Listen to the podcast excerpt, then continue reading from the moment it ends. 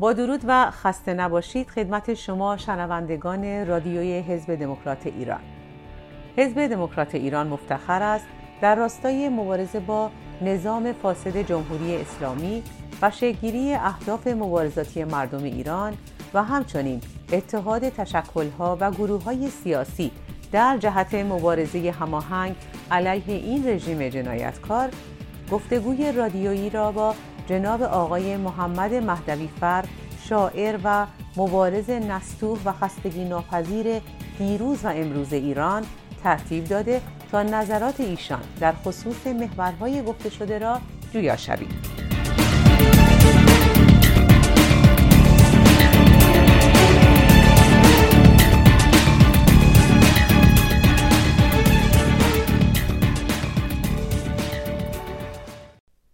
با درود و عرض ادب و خسته نباشید خدمت شما جناب آقای مهدوی فر و سپاس فراوان از اینکه دعوت حزب دموکرات ایران را برای این مصاحبه پذیرفتید. به عنوان اولین سوال تقاضا داریم جهت آشنایی بیشتر آن دسته از هموطنانی که شناخت کمتری نسبت به شما دارند کمی از خود و سابقه مبارزاتیتان صحبت بفرمایید. بسیار عالی، تشکر میکنم از شما سرکار خانم بزرگوار که منو به برنامه خوب خودتون دعوت کردید. وظیفه دارم که ابتدای برنامه درود بفرستم به شنونده های عزیز رادیو حزب دموکرات ایران که پیگیر این برنامه هستن. امروز معرفی کردید، من محمد مهدوی فر هستم. بعضی ها منو به اسم شاعر شعر الفبا میشناسن، بعضی ها به خاطر نامه هایی که به صورت سریالی و انتقادی طی سالهای اخیر به رهبر خودخوانده جمهوری اسلامی جناب آقای سید علی خامنه‌ای نوشتم و پای نامه‌های خودم رو به عنوان تخریبچی و غواص جنگ امضا کردم، پس ممکنه بعضی‌ها هم منو به این عنوان بشناسن. منم یه شهروندی بودم از مجموع 80 میلیون ایرانی که مشغول زندگی خودم بودم، ولی در زمانی در برهه‌ای از زندگی به این نتیجه رسیدم که باید علیه ظلم و بی‌عدالتی قیام بکنم. خب ما روزهای اولی که شروع کردیم شاید تعدادمون به اندازه امروز نبود، ولی الان دیگه به یمن آگاهی و ارتباط‌ها و تکنولوژی فضای مجازی که همه ما رو به هم پیوند داده، دوستدار کشور همدیگر رو در هر کجای ایران و در هر کجای دنیا همدیگر رو پیدا میکنن، صمیمیت خودشون رو، اراده خودشون رو، تصمیم خودشون رو برای داشتن یک کشور موفق و سربلند به همدیگه منتقل میکنن. پیام ها مبادله میشه، اراده ها تجمیع میشه و از پیوستگی ما یک رود خروشانی جاری میشه برای اینکه این حکومت نابکار و غیر قانونی و نامشروع ولایت فقیه رو برای همیشه تاریخ بسپریم به خاطره تلخ تاریخ و یک فردای بسیار خوب و قشنگی رو رقم بزنیم، سرشار از امید و سربلندی و پیشرفت برای ملت عزیز و لایق کشورمون. من به خاطر همین انتقادها خانم بزرگوار 5 نوبت دستگیر شدم و هر دفعه مدتی رو توی سلولهای انفرادی یا توی بند عموم گذروندم، مدتی زندان کاشان، زندان دستگرد اصفهان و یه مدت کوتاه‌تری توی زندان اطلاعات مشهد بودم و سال گذشتم، سال اواخر سال 97 و ابتدای سال 98 رو من تبعید شده بودم به شهرستان سرباز در استان بلوچستان. امسال یعنی شب عید سال 99 به خاطر پیگیری‌های مستمری که همسر من داشتن و وکیل عزیز من و دوستان دیگه‌ای که فشار آوردن به قوه قضاییه و قوه قضاییه رو تحت فشار قرار دادن و زحمات اونا ثمر داد، نتیجه داد، من برای 1 هفته به مرخصی اومدم و 1 هفته دیگه مرخصی رو تمدید کردم. بعد از اون دیگه دادستان زنگ زد و خواست که من برگردم به زندان، ولی من گوش نکردم، رفتم مدت حدود 4 ماه مخفیانه زندگی کردم توی خود ایران و الان یه چند هفته‌ایه که من از کشور ایران خارج شدم. هر کجا که باشم به عشق ایران و به عشق مردم ایران و به عشق همه ایرانی‌ها، به عشق فرزندان عزیزمون باز هم دست به دست هم میدیم، اراده میکنیم، تصمیم میگیریم و به کمک هم نابود میکنیم ظلم رو، و به زودی برق پیروزی و شادی رو در چشمهای همدیگه خواهیم دید. پیروزی خودمون رو جشن خواهیم گرفت در همه شهرهای ایران، و من به شما اطمینان میدم که به زودی مارش پیروزی رو در ایران عزیزمون به صدا در خواهیم آورد و صدای خوش ظفر و موفقیت رو تنین انداز خواهیم کرد و اقتدار خودمون رو و قدرت خودمون رو و همت خودمون رو و وحدت خودمون رو به تمام مردم دنیا نشون خواهیم داد، به امید اون روز که خیلی هم نزدیک است. جناب مهدوی فر، شما یکی از امضاکنندگان بیانیه موسوم به بیانیه 14 نفر بودید. کمی در مورد این بیانیه و همچنین دیگر امضاکنندگان آن و اگر توضیح یا گزارشی از وضعیت این عزیزان دارید برای شنوندگان ما شرح دهید. بله، من یکی از 14 نفر امضا کننده بیانیه 14 تن بودم. البته بعد از ما 14 نفر از خانم‌های فعال در کشورمون مجدداً یک بیانیه دیگری رو با همون سمت و سو امضا کردند. هم بیانیه اول و هم بیانیه دوم اعضای بیانیه اکثرا دستگیر شدند و به زندان افتادند. همین الان که ما با هم صحبت میکنیم تعدادی از دوستانمون هنوز آزاد نشدند. من که به مرخصی اومدم و برنگشتم به زندان، آقای عباس واحدیان شهرودی اخیراً به قید وثیقه از زندان آزاد شده. البته ایشون هنوز حکم نداره. تعدادی از دوستان عزیزمون در زندان مشهد هنوز گرفتار هستن، آقای هاشم خواستار، آقای محمد حسین سپهری، آقای دکتر کمال جعفری که تو زندان وکیل آباد مشهد هستن، آقای نوریزاد عزیز و آقای رضا مهرگان در زندان اوین هستند. حضورتون عرض کنم که و همینطور فکر میکنم یکی از خانم‌ها هنوز توی زندان هست از مجموع امضا کننده های بیانیه دوم. و به هر حال همه گرفتار شدن. رژیم هیچ گونه انتقادی رو بر نمیتابد و سرسختانه مبارزه میکند با منتقدین. دروغ میگن اگر میگن ما با منتقد برخورد نمیکنیم، ابدا اینطور نیست، بلکه برخوردشون وحشیانه، هم با خودشون برخورد میکنن هم با خانواده هاشون و کسی رو که جلوشون بایسته نابود میکنن، زندگیشو سعی میکنن تباه بکنن تا درس عبرتی بشه که هیچ کس به اینها انتقاد نکنه. که البته ما هم برای مبارزه با اونها روش‌های خودمون رو داریم. اینطور نیست که اونها تو کارشون موفق بشن و ابدا اینطور نیست. همیشه طرف ظلم ترسیده است، طرف ظلم محکوم به فناست و اون که پرچمش برافراشته است اون کسی است که در پی عدالت هست، در پی راستی هست.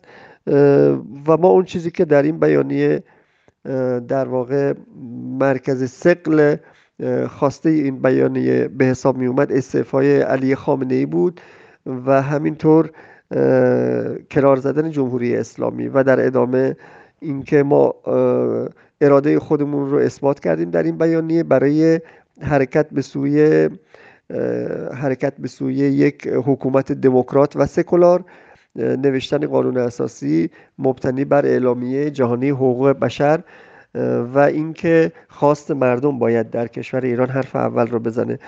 امیدوارم که دوستان عزیز ما هر چه زودتر از زندان آزاد بشن با همت مردم و بیان بیرون، کمک بکنیم، هم فکری بکنیم و از تلاش‌های اونا و از فکر اونا هم استفاده بکنیم و خیلی زود این رژیم نابکار رو بتونیم که نابود بکنیم و انتقام این خونهای بناحق ریخته رو و انتقام این ظلم‌ها رو از ظالمین و ستمکاران بگیریم و این روز رو انشالله با هم جشن بگیریم. متشکرم. مصاحبه را با این پرسش ادامه میدیم. با توجه به طرح شکایت آمریکا در خصوص عدم پایبندی ایران به تعهدات هسته‌ای و احتمال بازگشت تمامی تحریم‌ها، به نظر شما آیا اصولاً اتخاذ فشار حداکثری تأثیراتی بر تصمیمات سیاسی و تغییر ایدئولوژی نظام خواهد داشت؟ بله، شما که این سوال رو مطرح کردید من یاد این افتادم که بهار سال 1397 بود. من توی بند 3 زندان دستگرد اصفهان بودم. این جمله رو از تلویزیون از قول آقای روحانی رئیس جمهور شنیدم که گفت که اگر فشارها فقط فشارهای خارجی باشه ما میتونیم این دوره رو پشت سر بگذاریم، ولی اگر فشارها هم فشارهای خارجی باشه و هم فشارهای داخلی باشه نابود کننده است. این کلمه نابود کننده خیلی مهمه، دقت بکنیم به ادبیات روحانی رئیس جمهور.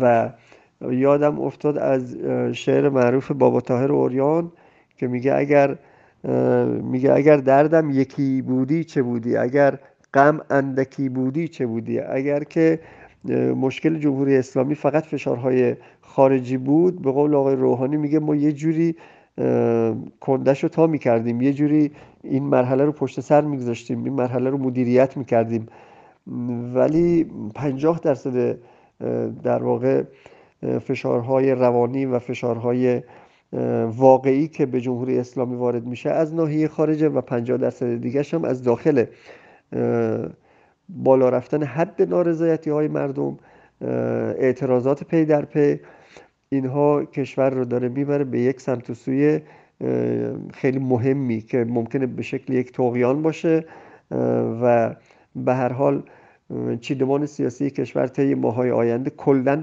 بقیده من به هم میریزه و اینکه چه اتفاقی بعد از اون میفته این رو من در مقام پیشگویی یا در مقام پیشبینی نمیخوام وارد بشم، چون علتش اینه که به مدیریت خودمون بستگی داره. اگر ما مدیران موفقی باشیم، اگر هماهنگ باشیم، اپوزیسیون داخل و اپوزیسیون خارج تصمیماتشون توی یک روند منطقی باشه، طبیعتاً ما میتونیم مسیر رو به شکلی طی کنیم که تمام این دوره و همه اتفاقات به نفع ملت بیفته و این اتفاق هم به نظر من خواهد افتاد، چون ما همین اراده رو داریم.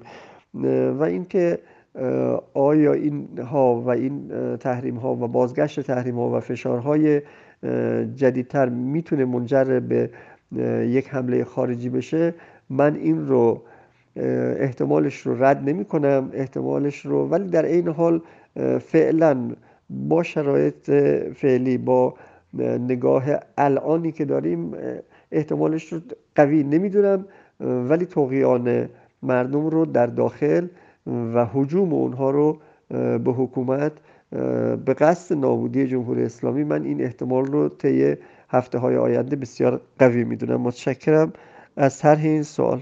امیدوارم که تا حدودی تونسته باشم حق مطلب رو ادا کنم. جناب مهدوی فر، با توجه به فروپاشی اقتصادی رژیم، توصیه شما به مردم برای خروج سرمایه از بورس و بانک ها چیست؟ چه آینده ای رو برای این درماندگی اقتصادی پیش بینی می کنید؟ بله، دولت برای اینکه بتونه خودش رو تأمین بکنه، بتونه حقوقا رو بپردازه، بتونه یارانه ها رو واریز بکنه، حقوق معلما رو، نظامی ها رو، کارمندا رو بتونه تأمین بکنه و چه هزینه های جاری و چه هزینه های عمرانی، حتی اگر هزینه های عمرانی رو به صفر هم برسونه، برای هزینه های جاریش شدیداً با کسر بودجه روبرو هست. رقم دقیق کسر بودجه رو من نمیدونم چقدره، ولی فکر میکنم خیلی خیلی زیاده. واقعیت ها رو دولت نمیاد بگه. الان به خاطر وضعیتی که خودشون میگن شرایط جنگی هست، اطلاعات اقتصادی، آمارهای اقتصادی الان جزو آمارهای جنگی به حساب میاد، نمیان عنوان بکنن. کرونا هم که اومد مزید بر علت شد، نفت هم که نمیفروشن، ارز از هیچ طریقی نمیتونن تأمین بکنن، دولت درآمدهاش خیلی خیلی پایین اومده. ببینید صادرات نفتش که تقریبا به صفر نزدیک شده و برای وصول مالیات ها حتما با مشکلات خیلی مهمی روبرو هستن. آنچه که در بودجه نوشتن خب معلومه که تحقق پیدا نمیکنه به خاطر تحریم ها، به خاطر رکود بازار، رکود صنعت به خاطر وضعیت کرونا، همه اینا دست به دست هم داده. از این طرف نه ارزآوری دارن از محل نفت، نه از این طرف میتونن بودجه رو در باره عوارض و مالیات ها بتونن محقق بکنن. بنابراین دولت مقدار زیادی کسری بودجه داره. حالا ما تقریبا مثلا فرض کنیم که 300,000 میلیارد تومان باشه. خب اینو چطوری میخواد تأمین بکنه؟ یه راهش اینه که پول چاپ بکنه، همین کاری که پی در پی داره انجام میده، و یه راه دیگه‌ش هم اومده که از طرق بدتر و نامشروع دست ببره توی جیب گروهی از مردمی که فکر میکنه اونا پول دارن، و بورس هم یکی از همون جاهاست. اینی که افراد دلسوز طی ماهای گذشته به مردم گوشزد میکردن که وارد بورس نشید، خب معلوم بود که بورس یک بازار کلاهبرداری دولت برای اهداف نامشروع خودش این بازار بورس رو داره اینطوری بازارگرمی میکنه. ببینید مسئولین دولتی درباره بورس اگر یادتون باشه وقتی که می اومدن تذکراتی رو یا سفارشاتی رو توی تلویزیون توی رسانه ها میگفتن، از یک طرف تشویق میکردن مردم رو که بیان توی بورس سرمایه گذاری بکنن، و از طرف دیگه میگفتن که مردم با اضافه اموال خودشون بیان تو بورس. یعنی اینی که مثلا طرف ماشینشو نفروشه بیاد تو بورس، خونه منزل مسکونیشو نفروشه بیاد توی بورس. چرا فکر میکنید اینها سفارش میکردن که مردم با اموال اضافیشون بیان تو بورس؟ چون اونا میخواستن افراد سرمایه‌دار رو به تور بندازن. افراد سرمایه‌دار رو در لحظه‌ای که میخوان اعتراض بکنن، اینا مثلا با این عنوان که یک نفر مثلا 5 میلیارد تومان پولش توی بورس گیر بکنه، این 5 میلیارد تومان میشه مال یه نفر. خب اینا دنبال این نوع پول ها میگشتن، ولی همین اگر که به جای این 5 میلیارد تومان 10 نفر 500 میلیون تومان بیارن، یا 100 نفر 50 میلیون تومان بیارن، وقتی پولشون سوخت میره دیگه پولشون وجود نداره، اونجا 100 نفر آدم میان وسط خیابون اعتراض میکنن. اونا اون 100 نفر رو نمیخواستن. خب یعنی از اینی که مردم بیان مثلا ماشینشون رو بفروشن بیان فردا، چون میترسن از اینکه اینا بیان تعداد جمعیت زیاد بشه. ولی اگر تعداد جمعیت معترض به بورس، اگر اینها نفرات کمتر باشه ولی پولهای بیشتری رو داخل بورس کرده باشن که دولت بتونه پولاشون رو تصاحب بکنه، طبیعتاً اون حالت دوم رو اینها مد نظرشون بود. اینم به خاطر این بود که نهایتاً به این نتیجه میرسیدن که گفتن خب ببینید، تصور من اینه که گفتن اگر گرفتار بشیم و مجبور بشیم بعضی از این پولا رو برمیگردونیم و دیگه اون وقت اصل پولش هم که بهش بدیم طرف خوشحاله، یا نصف از پولش هم که بهش بدیم طرف خوشحاله. مثلا 5 میلیارد آورده که 10 میلیارد بشه، حالا وقتی گرفتار شده ما 2 میلیارد هم در نهایت بهش برگردونیم بگیم بورس هم سوخت و سوز داره. بالاخره یه جور چنین تصمیماتی داشتن اینها درباره بورس، و افراد دلسوز زیاد سفارش میکردن که مردم این کار رو نکنن.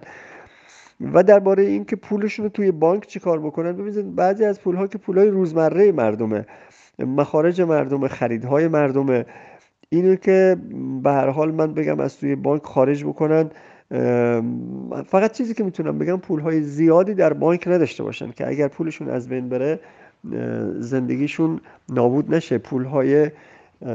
پولاشون رو ببرن به سمت اینکه طلا بخرن، ارزهای معتبر تهیه بکنن، اگر بلدن میتونن در بازار مسکن سرمایه گذاری بکنن، یا به یه شکل در واقع پول اون مقداری در بانک نداشته باشن که اگر بانک ها در لحظه ورشکست بشن و پی در پی ورشکست بشن، اینها برن پشت در بانک تجمع بکنن و بانک هم پولی نداشته باشه به اینها بده. مراعات بکنن، احتیاط بکنن. سفارش من در همین حده. خودشون اونایی که البته پول دارن حواسشون هست. منم این تذکر رو تأکید میکنم که فردا روز اگر پشت در بانک ها تجمع بشه و بانک ها پولی نداشته باشن بدن، خب بهتر اینه که از همین الان به فکر باشن. بازارهایی که فکر میکنن میتونن پولاشون رو اونجا متمرکز بکنن و ریسک کمتری داره، بهتر اینه که همین کار رو بکنن. متشکرم از شما. سوال بعدی رو خدمتون مطرح میکنم. مردم چگونه میتوانند از فشار تحریم‌های بین‌المللی اقتصادی به عنوان یک اهرم برای براندازی رژیم استفاده کنند؟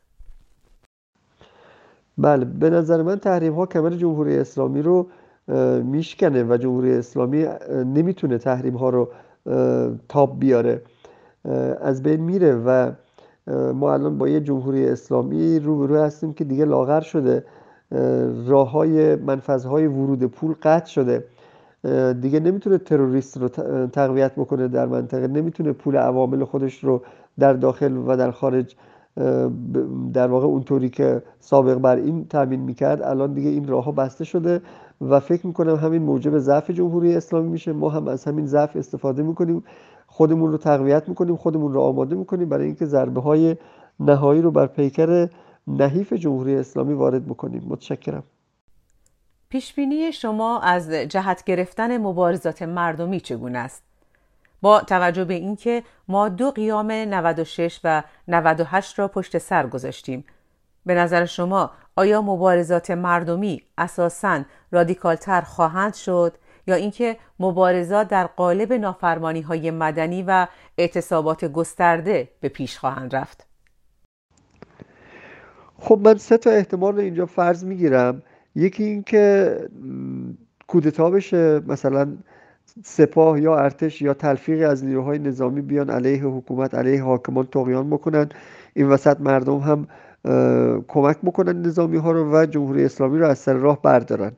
این یه احتمال. یه احتمال این که حکومت بیاد در برابر خواست مردم تسلیم بشه یا در برابر خواست قدرت های جهانی تسلیم بشه و از آنچه که به عنوان شعارهای دهه های اخیر دفاع میکرده و در اون راه پول هزینه میکرده شعارها رو بیاد رها بکنه و در واقع از ذات خودش بگذره، اون چیزی که به عنوان جمهوری اسلامی معرفی میکرده. این یک احتمال. احتمال بعدی این که دوباره یک قیامی صورت بگیره. من احتمال سوم رو قوی تر میدونم. من فکر میکنم که یک قیامی صورت خواهد گرفت و این دفعه قابل مقایسه با آبان 98 و قابل مقایسه با دیماه 96 نخواهد بود. حجمش به شکل طغیان خواهد بود و حتی این که شما میگید رادیکال باشه یا رادیکال تر باشه، من فکر میکنم که از اون پندار شما هم باز خیلی قوی تر خواهد بود و در واقع اون حالت سوم فکر میکنم که تعیین کننده باشه برای سرنوشت کشورمون. متشکرم. جناب آقای مهدوی فر، در خصوص شکل‌گیری یک اتحاد فراگیر علیه جمهوری اسلامی چه برنامه‌هایی دارید و اصولاً این فراگیری نیازمند چه ابزارها و مکانیزم‌هایی است؟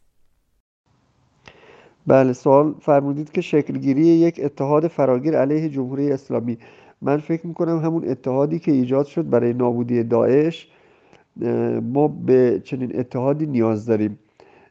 باید که همه دولت‌ها و همه در واقع سازمان‌های بین‌المللی رو، سازمان‌های دخیل در امر حقوق بشر، سازمان ملل متحد، شورای امنیت و هر آن چه که ما میتونیم خارج از کشور از قوای خارجی علیه جمهوری اسلامی، اینها رو به اقناع برسونیم و در مرحله دیگه ما اتحاد مردم رو در داخل لازم داریم. این که مردم هدف مشترکشون رو فعلا فقط قرار بدن برای نابودی جمهوری اسلامی و همینطور اپوزیسیون. هیچ کس برای آینده ایران در نظر نداشته باشه که سهمی را از الان معلوم بکنه. اون چه که تعیین کننده است در آینده، رفراندوم و آرای عمومی در واقع مشخص خواهد کرد. الان من از همین جا هم دعوت میکنم از همه دوستانی که از قدیم فعالیت میکردن، فعالیت هاشون هم خیلی اثرگذار بوده، خیلی هم نافذ بودن، سخنشون خریدار داشته و الان هم خریدار داره، اینها بیان به ما کمک بکنن، ما هم به اونا کمک بکنیم. من با بعضی از این دوستان در تماس هستم، خودشون هم یک تشکل‌هایی رو در قالب‌های مختلف داشتن، موفقیت‌هایی رو قبلا داشتن، باید اینها رو به هم پیوند بزنن. درباره نیروهای داخل هم چون من بسیارشون رو میشناسم، اعتماد بین من و اونها برقرار بوده تا چند وقت پیش خب من بین دوستان بودم، با هم فعالیت میکردیم، هم رزم بودیم، به هم اعتماد داریم. امیدوارم که بتونم یک حلقه واسط باشم، یک نیروی مؤثر باشم برای اینکه در واقع رفتارهای مؤثر داخل رو با اپوزیسیون خارج بتونم یک پیوندی ایجاد بکنم. هر کاری که دست من باشه، هر شخصی از افراد تاثیرگذار که فکر میکنه من میتونم کمکی بکنم، حتما با من تماس بگیره یا دوستان بگن ما باشون تماس بگیریم که بتونیم در فرصت خیلی کم یک کار ارزشمندی در این باره انجام بدیم. خود منم یک برنامه‌هایی دارم، ولی چون هنوز در شرف تدوین هست، از شما میخوام که بعد از اینکه موفقیت هایی داشته باشم بتونم یک گزارشی برای شما و بقیه دوستان داشته باشم. متشکرم. در راستای شگیری اهداف مبارزاتی، با عنوان یک رزمنده سابق و مبارز فعلی، چه پیام و توصیه‌ای برای دیگر همرزمان سابقتان در جنگ دارید؟ چگونه توصیه می‌کنید که سایر نیروها، اعم از بسیجی و حتی سپاهی، به مردم ملحق شوند؟ بله، سوال پرسیدید درباره بسیجی‌ها در رابطه با من. این رو تعمیم میدم، خانواده‌های شهدا رو من اضافه میکنم، خانواده‌های ایثارگراها رو، بعد خانواده‌های مذهبی رو، خانواده‌های سنتی رو، خانواده‌های آزادگان جنگ رو، جانبازان رو. من با همه اینها در واقع با این طیف هم زندگی کردم، هم با اینا بزرگ شدم، هم در بین اینها بودم. اینها همرزمهای ما بودن، همرزمان ما بودن در جنگ و بعد از جنگ از دوستان ما بودن. همین الان هم همینطور نزدیکترین دوستان من که در طی این سالها خانواده های شهدا بودن، ارتباط من با اینها خیلی قوی بوده و هر کجا بودم اون شعاع دوستانی که در اطراف من جمع می شدن اکثرا خانواده های شهدا بودن، خانواده های یک شهید، خانواده هایی که دو تا شهید دادن در جنگ. و توی هر شهری هم که می رفتم، اینایی که دوستانی که به استقبال من می اومدن عمدتاً یا از فرماندهان جنگ بودن، یا فرض بگیرید که فرمانده گردان ها بودن، معاون لشکر، فرمانده تیپ، فرمانده های واحد تخریب. عمدتاً دوستان ما از همینها هستن. اینها اصلا نیازی به پیام من ندارن، بسیارشون پیشرفته تر از من هستن، تفکرشون از من پیشرفته تره، تصمیمشون رو گرفتن زودتر از این که من مصمم شده باشم. اونها برای محو جمهوری اسلامی مصمم شده بودن و من بعضیاشون رو که یک مواقعی صحبت‌هایی می‌کردن من تعجب می‌کردم، گفتم اینها خودشون فرمانده جنگ بودن چطور به این نتیجه رسیدن؟ و بعد تازه پی بردم که اینها چه اطلاعاتی داشتن که من نداشتم. بنابراین میتونم بگم 80% از این دوستان ما که اصلا نیاز به توصیه من ندارن، 20%ی که اون طرف هستن اینها هم نصفشون باز برمیگردن، اینا آماده این هستن که به ما ملحق بشن و در برزخ تصمیم گیری هستن.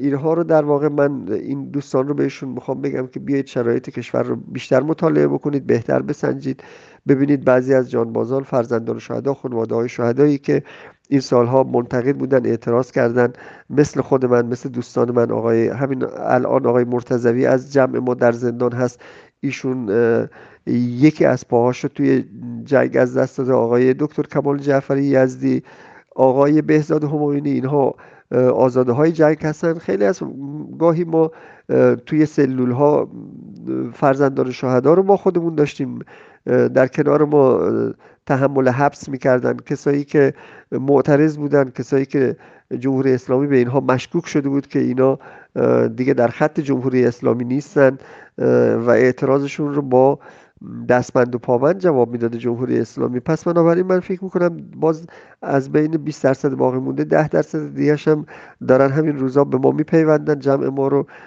زیاد میکنن، نیروی ما رو زیاد میکنن، قوت ما رو بیشتر میکنن، امید ما رو بیشتر میکنن و ما با آغوش باز منتظریم که بیان و با هم تصمیم بگیریم و در واقع تقویت بکنن جمع ما رو. 10% دیگه هم میمونن که این 10% یا منافعشون هست یا عقایدشون هست. اینو تا آخر با جمهوری اسلامی خواهند بود و من هیچ پیامی برای اینها ندارم، چون پیام‌ها داده شده، اتمام حجت شده و من دیگه هیچ حرفی برای اینها ندارم. اینها خواهند ماند تا پایان جمهوری اسلامی که پایان خود اونها هم به همین شکل رقم خواهد خورد. متشکرم. آقای مهدوی فر، پس از گذار از جمهوری اسلامی شما چه سرنوشتی رو برای رهبر جمهوری اسلامی علی خامنه‌ای و حلقه جنایتکار نزدیک به این دیکتاتور متصور هستید؟ بله، من فکر میکنم که اینها به مرحله پس از گذار نمیرسن. اینها حتی خود مرحله گذار را هم طی نمیکنن. اینها توی همون شلوغه های اعتراضات مردم به دست مردم نابود میشن. نه فرصت فرار پیدا میکنن، نه فرصت پیدا میکنن که دوره گذار رو ببینن، دوره بعد از گذار رو ببینن، رایگیری های مردم رو ببینن، آینده کشور رو ببینن. اصلا این فرصت ها رو پیدا نمیکنن و هر کدومشون به دست مردم بیفتن، هیچ کس هم نمیتونه جلودار مردم باشه، کسی نمیتونه توی اون شرایط مردم رو کنترل بکنه، عصبانیت مردم رو بخواد به مردم خط بده که بگه آقا یکی رو نکشید، یکی رو بکشید. اصلا فرصت به اونجاها نمیرسه. اینا هر یک از اینا که هر کجا گرفتار بشن دیگه حسابشون با کرامل کاتبینه. فکر میکنم که به طرز فجیعی کشته خواهند شد به دست مردم، هر کدام از اینها، در هر کجا که گرفتار بشوند. این پیش بینی منه. با عنوان آخرین پرسش، محمد مهدوی فر افق پیش رو را چگونه تصور می‌کند؟ بله، من به آینده ایران امیدوارم. افق آینده کشور رو روشن می‌بینم. فکر می‌کنم که به آرزوهامون میرسیم، کشورمون رو آزاد می‌کنیم، در مبارزه پیروز می‌شیم. بعد دعوت میکنیم از همه هموطنان عزیزمون در هر کجای دنیا هستن تشریف بیارن برای ساختن کشورشون، برای اینکه از تخصصشون، برای اینکه از تواناییشون و از ثروتشون استفاده بکنن، به هموطنان خودشون کمک بکنن. بعضی از قسمت‌های کشور اصلا روی آرامش رو ندیده، روی آبادانی رو ندیده، در فقر بسیار شدیدی به سر میبرن. ما میریم به سمت اینکه اونجاها رو آباد بکنیم. طبیعتا راه سختی رو در پیش داریم، ولی وقتی که امید داشته باشیم، انگیزه داشته باشیم، کشورمون رو دوست داشته باشیم، حتما موفق میشیم. من هم خودم امیدوار هستم، هم به مردم عزیز امیدواری میدم. امیدواریمونم منطبق به واقعیات هست و در واقع همه علامت ها داره به این سمت و سو میره که ما در کارمون پیروز میشیم. با امید آن روز شما رو و شنوندگان عزیز رادیو حزب دموکرات ایران رو به خدا میسپارم. براتون بهترین ها رو آرزو میکنم. موفق باشید. خدا نگهدارتون. جناب آقای مهدوی فر، مجدداً از حضور شما در این مصاحبه رادیویی تشکر میکنیم و ضمن آرزوی موفقیت و توفیق روزافزون برای شما در جهت تحقق اهداف آزادی خواهانه از حضور شما مرخص می‌شویم. همراهان و شنوندگان عزیز حزب دموکرات ایران، به پایان این برنامه رسیدیم. ضمن سپاس بیکران از شما عزیزان که شنونده این مصاحبه بودید. تا برنامه‌های بعدی شما را به خدا می‌سپاریم. خدا نگهدار.